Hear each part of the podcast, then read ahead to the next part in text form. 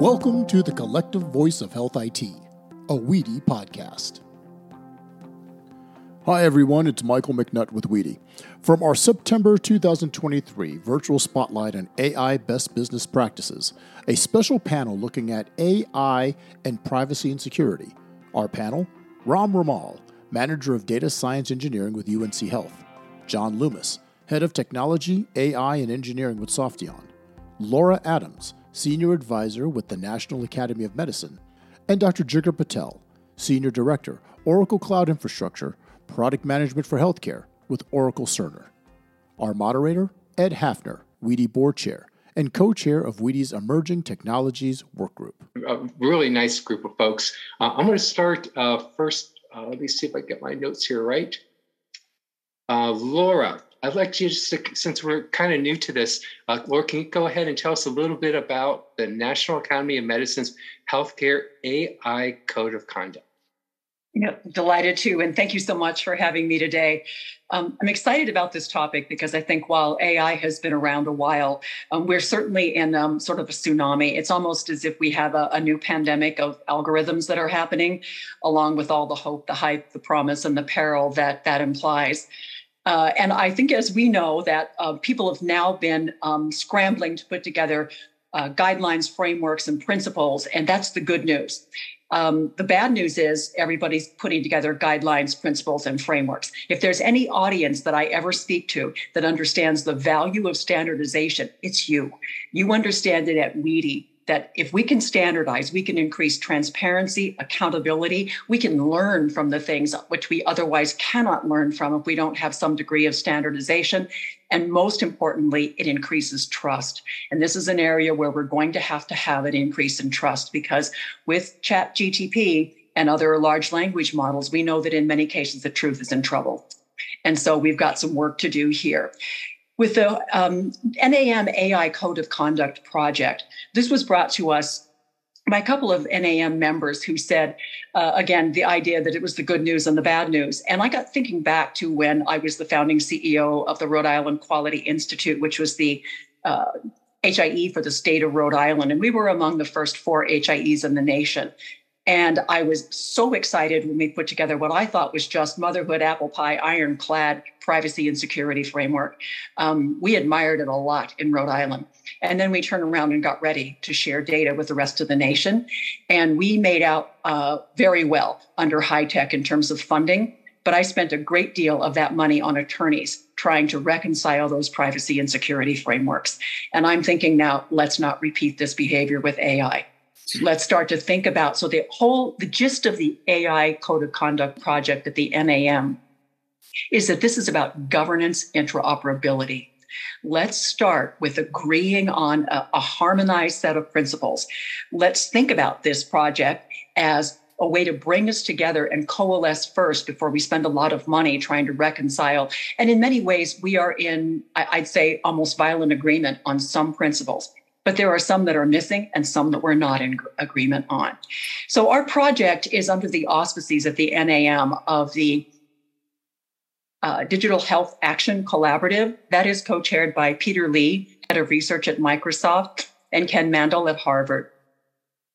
The AICC project itself, itself has a very diverse multi-stakeholder steering committee that is co-chaired by Gianrico Farrugia, the CEO of Mayo, uh, Bakul Patel, who is the digi- head of digital health globally for Google, and also for and uh, Roy Jacob, who is the CEO of uh, Royal Philips, based in the Netherlands. So, with this idea of isn't there some way that we can take what's already been produced and harmonize it? So we've started our project with a very, very comprehensive landscape review. Let's honor and build upon what has gone before us. One of the key principles that we're thinking about here with regard to setting our principles is let's not invent something that doesn't need to be invented. What is already, is, is there certain, are there certain aspects of our privacy framework that are fine as they are. We don't need to bring new things into the picture, but where we do need to bring new things in, we should. So, for example, if you want to find out who the rest of the steering committee members are for the AI Code of Conduct, I would recommend that you Google NAM AI Code of Conduct. Don't put it in Chat GTP because it will tell you the project's over. and it will it will show you the code of conduct that hasn't yet been produced. So we'll have a bit of a hallucination there. So with this landscape review, we're looking at four primary areas. What about the literature since 2013? What's been published about this? Specialty societies, medical specialty societies are a bit far ahead on in some areas. What guidance have they given to their members, to the people, the specialists that they interact with? What about the US federal government? We know we've got the NIST risk framework. We know that we've got the blueprint for a patient bill of rights for AI, other things that are being promulgated by the federal agencies. So let's take a look at those and bring those into the mix for harmonization. And we also know that uh, we've got companies that like to operate go globally and need to operate globally. So I don't think that we can keep our head in the sand and just say this is just for the US. So we're also exploring what's gone on with the principle sets from the UN, from the OECD, from the EU, and from, let's see, uh, WHO. So we want to take a look at that harmonized set there and say, what are we seeing here? And we are seeing a lot of agreement. We're seeing agreement on a number of things that we've discussed today in this webinar, but we're also seeing some areas where we think it ought to be elevated to the level of principle. And one of those things, of course, is that post implementation vigilance. These are not molecules and these are not devices, as was said earlier. When you put them in place, they don't stay. They are emergent by nature, by design, by intent. So they're going to grow and, and morph and do things that we wouldn't expect a relatively stable installation of something to do. So that idea of being vigilant afterwards, it kind of begs the, the notion that Many of us have been involved in the idea of creation of a learning health system. If we didn't think we needed one before, we need one now because we none of us actually knows exactly what to do with all of this. We are all in a learning mode. This ought to be an all teach and an all learn moment for us. And so I'm just excited about the sharing that's gone on today. We will publish a draft AI code of conduct that's the synthesis of all of that. And then we'll send that out at the beginning of the year, close to the beginning of the year, in a commentary paper from the National Academy of Medicine that we very much want your feedback on. What do you see with this set of principles? Because from that set of principles, we are working now with deep engagements with groups like the Coalition for Health AI. That's Mayo, MITRE, Duke, uh, Stanford, Hopkins, and we're also working with Health AI Partnership, again, Duke and Mayo leaders and all of that. We're working with groups like AFDO-RAPS, uh, which I'm not going to explain that. We don't have time, but there are some of the coolest people that you've never heard of if you haven't heard of them. There are the products manufacturers and the people that do pharmaceuticals. They have a huge coalition where they work on, hey, let's govern ourselves first so we don't invite uh, heavy handed legislation and regulation because we fail to act. So we're partnering with, with consumers, with ethicists, with um, equity experts to make sure that once we get this set of principles, we translate it into a code of conduct, which means how do we behave each stage of the AI lifecycle vis a vis each aspect of the code of conduct. So that will be the product of this work. We want to be able to give guidance. We want to be able to give really good guidance. And so with that, we'll also translate, as we translate into the roles and responsibilities, the other piece of this that I think is important is we're going to have to have some things that sit in the center, some things that are basically thought of as the commons that we all need. So, for example, uh, Duke, Mayo, MITRE, all the powerhouses, Stanford, they're going to be able to vet their own uh, systems that come through, vendors that come to their door with AI. Inner City Hospital in Chicago, Rural Hospital in Kentucky, in Kentucky uh, Mississippi Community Health Center, not so much. What we know and understand is that in 1948, we declared the idea that the benefit from human technology and from, from technology and advancements in digital type things ought to be a human right. Um, actually, we didn't say digital in 1948, but we've not failed we failed on that idea of bringing this into a human right. We also know that digital health for all its power has often failed to deliver on closing that that equity divide. And i'm concerned that ai is set up to widen that divide as well. So we've got a, a big focus on that through all of this. So what should sit in the commons? Should there be for example assurance or vetting labs that allow someone to take their AI system, their algorithm through it, And then those that are sitting in the inner city Chicago hospital can look at this and say it's safe to go in the water. Uh, or the small hospital. So there are a number of things too that we think about. Should there be a parsimonious set of um, metrics that algorithms, not all algorithms, but key algorithms, high risk algorithms, ought to be um, monitored by should that monitoring, should there be a central repository for that monitoring so that we can all learn? So that's sort of the gist of the AI Code of Conduct project. Again, it's um, trying to get some governance interoperability at the beginning of a very big tsunami.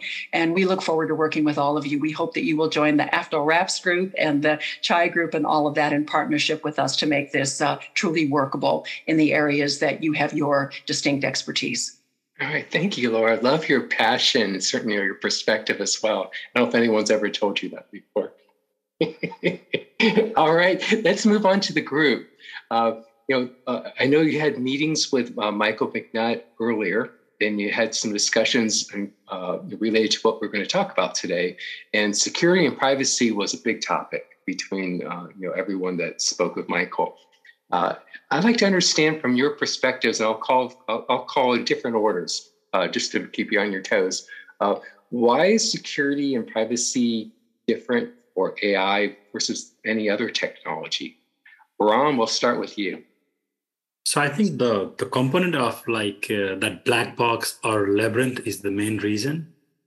Uh, meaning, like if, like for example, I'm just thinking about a use case when we lost if example like if somebody lost like when one healthcare system lost somebody's data in before ai world they would be able to say okay i got this data. I knew who was the who was the bad actor. I solved that problem. Mm-hmm. but now somebody might be using that data to train something and give and come back to harm us as a patient as a provider anything like that. So that piece what happens in between that the quote unquote sausage making it's so difficult to decipher. And now people are not trusting the algorithm and i don't blame them yes. Like the that's that's the that's the reason it's a little bit different. You can never i think once it goes to internet it is always going to be there in the internet from the knowledge of learning or how algorithms are learning these things. It is always going to be there and it's going to hunt us back. And for that reason i think we need to be really careful on the security piece when ai is involved. Generally that's a really high bias. We need to make those goals like from the security piece and trust. But in case of ai you need to be extra vigilant just to make sure we don't we don't have any misstep in the between Okay, thank you, John. Uh, um, uh, sorry, Ram. Uh, and, by the way, speakers, if you can check out the chat it's going uh, as it's going along and you're not speaking, um, please feel free to answer some of the questions because we have a, a, boatload of questions to go through here. Uh, let's go to John. Your perspective. I think what what I liked about what what Laura said is that I think we have to lead with the policy around AI I, I I get nervous when you know thought leaders aren't aren't in the forefront of that discussion, and, and we rely on governments to react to to the technology. So I think I, I certainly applaud that that that mentality. And um, as far as security side, I, I think that you know I treat it as you know AI is an extension of data. So as long as you're man- managing your data effectively, I feel that the that the safeguards are mostly there. They're not 100% there, but they're mostly there. Okay, thank you. Uh, and let's go to uh, Jigar. Um, could I just add oh. something to that, Ed, if you don't mind? Sure. Um, I think that your question, uh, if I understood it, was what's different now. Right. Um, and when I think about it, I think that um, we've had AI around in healthcare for quite a long time. We've been, um, in some ways, a bit slow in adoption, particularly in the clinical areas, quite a bit slow in adoption. And I think that what we understand now is that we've got a bit of a democratization of it because if you have one of these, you have access to Chat GTP. If you're interested in looking at a really thorny patient issue um, and you're tempted to load your patient's information into that, you've basically put it on the internet. And it retains that information it repurposes and uses it. It's it's a large language model. And so i think that's one of the main differences. The the other ones that i look at are some of the advents of things like voice ai where now we have such sophisticated algorithms that we're beginning to be able to put metrics to mental illness so we're be, beginning to be able to look at things like thymia out of the uk You play a video game, it looks at your facial expressions, your eye movements, your tone, the voice, the types of things that it, it can read so many things about you. And we're getting close to being able to diagnose Parkinson's, bipolar, depression. Uh, we can do that over the phone. We can do that over a TikTok video. So, our presidential candidates, somebody that has that type of tool, I think we have a, a whole new world of, of, of challenge in being able to manage what it means. We also know that the more that you use AI, the more it, the more valuable it becomes to you through you giving it information. So the more that you release information about yourself, the more it customizes, the more. And so, and I'm thinking we're talking about AI broadly and not just the algorithms that we use within our institutions. But um, I think those are some of the main concerns that I have. Right. Uh, do you feel, um, you know, I, when I think of privacy, of course, you know, keeping keeping your information private. When I think of security, I, there's all kinds of things: people stealing information, people yeah. manipulating the algorithms, people placing in their own codes, and you know, I, I'm curious: are people concerned about you know the ability to protect those algorithms so that they stay true? I, I think they are. And yeah. especially when we think about the use of large language models commercially available, um, I think there is concern that will the large language models, with enough sort of um, incentive, be programmed to recommend a certain treatment, a certain drug, a certain. Uh, there's enough skepticism now. I think we're in a highly, highly skeptical time in our nation. And I can see where this can become rampant on social media, where people are now concerned that um, this particular large language model is recommending this, that, or the other, not because it's the best treatment, but because it's the best funded um, person talking. Right. All right. Thank you. Um, Jigar, your perspective. Yeah. And, you know, uh, the thing I bring to this is I'm a physician as well. So when I think about these issues, security, privacy, it's always a struggle with with physicians and clinicians to really um, educate well enough so they truly understand the implications of those things. Um, when you're talking about, it's almost a there's always this balance between what's convenient and easy to do and security and then privacy on top of it so when you talk about having your end users um, you know people put out lots of educational videos and they, you have to do it every year at whatever company you're at. The security implications of using those devices and then having ai layered into them alone is a, a, a pandora's box of, of leakage and other things that are problematic uh, when you talk about having security from a cybersecurity perspective.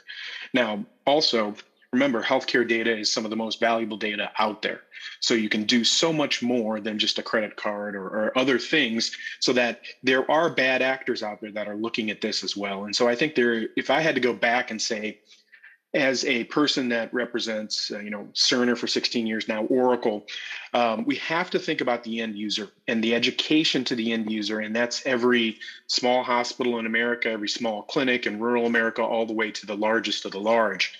Um, and even in the large the large, they get pretty laissez faire around some of that, those types of things and education. Uh, one of the things in particular, and it happens with electronic health records now into an AI era, the education that happens even in medical school needs to be augmented in a way that can give people that are learning medicine and knowing that these tools are going to be part of their repertoire long term how to interpret those things. We learn statistics and those sorts of things. This is a, an, another level of, of information informatics, and then you know talking about AI and large language models and how they work uh, that have to be uh, pushed forward uh, from an education perspective, and that will help to mitigate some of the things around security and privacy as well.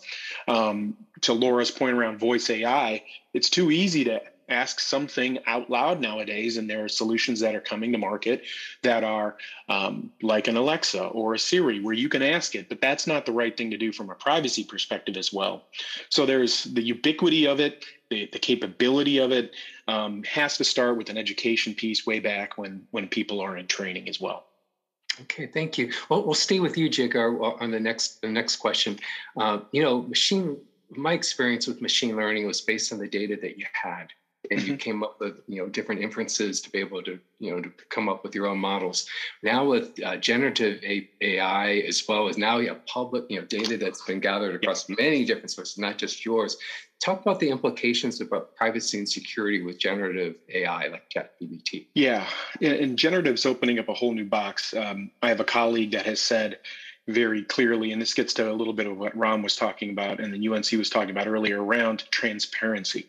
We have to have a transparency to what it is and what it's doing to uh, make it safer uh, as well. The generative AI tools um, and having uh, then precision and validity and those other things, so clinicians can trust them as well, uh, have to be built in. And I think in the shorter term, we have to work on things around automation that have review and have the capability of people looking at and analyzing before we can get to augmentation, which is really how do I provide new clinical insights and other things that are coming out of large data sets in large language models.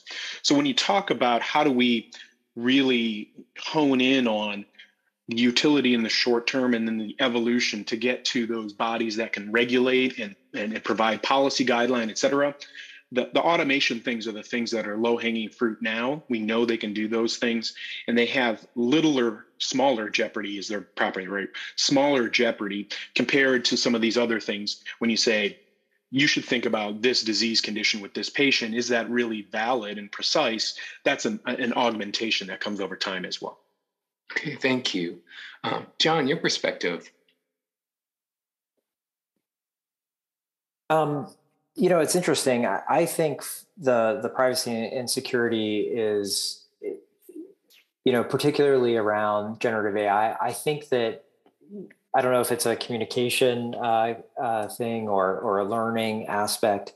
Um, I, I, wrote down um, one of our head data scientists says this, and it, it, reminds me every time of perhaps the limitations of things like GPT. It's you know Neil Armstrong was the first person on Mars right? So statistically, you may the model may come up with that answer, but we have to have the wherewithal to say, well, gosh, no one's been to Mars yet.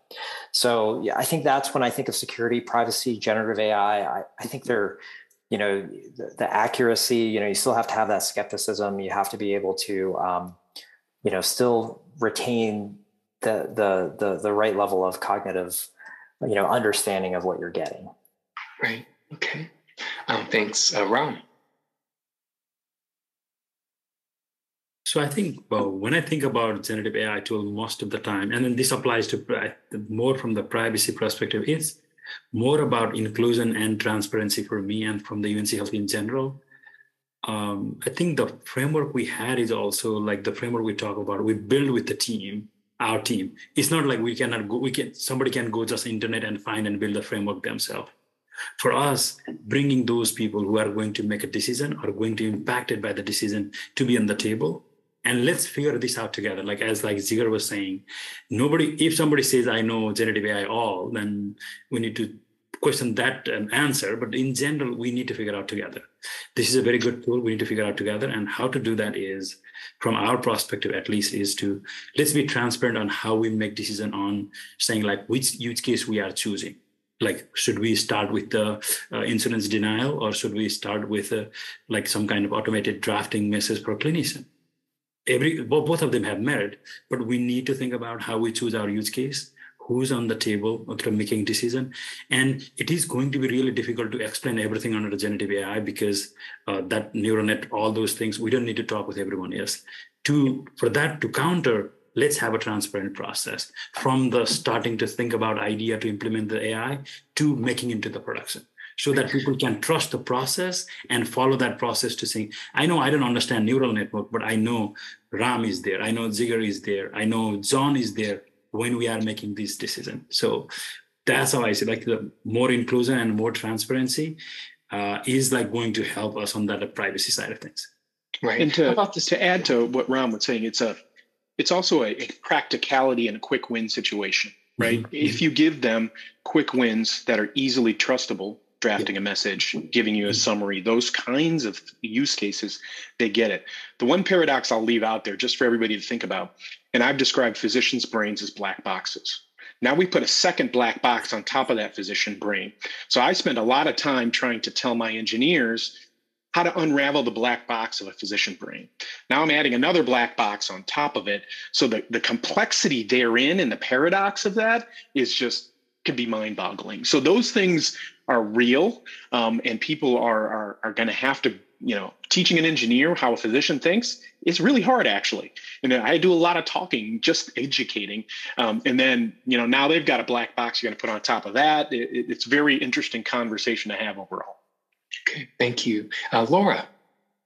And I, I, think that it would be important here to differentiate uh, by what we mean by transparency, because some people, I've heard terrific descriptions today. Ram just talked about transparency of the decision making of the process. And there's, uh, I think when we cross over and we want to, some people kind of demand the idea that we're going to, we understand transparency of how the model works. And I think it's important to understand that these are getting more and more sophisticated and we don't know how they work. So, retinal fundus scans, for example, AI, they can tell whether or not, they can tell what sex was assigned at birth. We have no idea how they do it. In Australia, they were observing a predictory, a predictive AI for the use in um, for pregnant moms to find out what likelihood they would be of a preterm birth, and it started spitting out the patient's age, and they said, "Oh, this is wrong because it's it's this patient is this many years old, not that. And they realized it wasn't the chronologic age, it was the biologic age. And they don't know how they do it. We can look at chest x rays and again determine sex assigned at birth. So, I mean, there's, I mean, th- that's a little bit easier in terms of, of, you know, bone size and things like that. But I think that we don't have that capacity, which brings to me this point that for really looking at these, we've got to think about watching their performance um, when they go into practice. When they, when they're when they're implemented, we've really got to pay attention to how they perform. Look for part two of this panel conversation in the coming weeks. This has been the Collective Voice of Health IT, a WEDI podcast, where the healthcare IT communities connect, collaborate, and create solutions for a better health system. Find all our episodes as well as information on our association on our website, wedi.org. Thank you for joining us and be safe.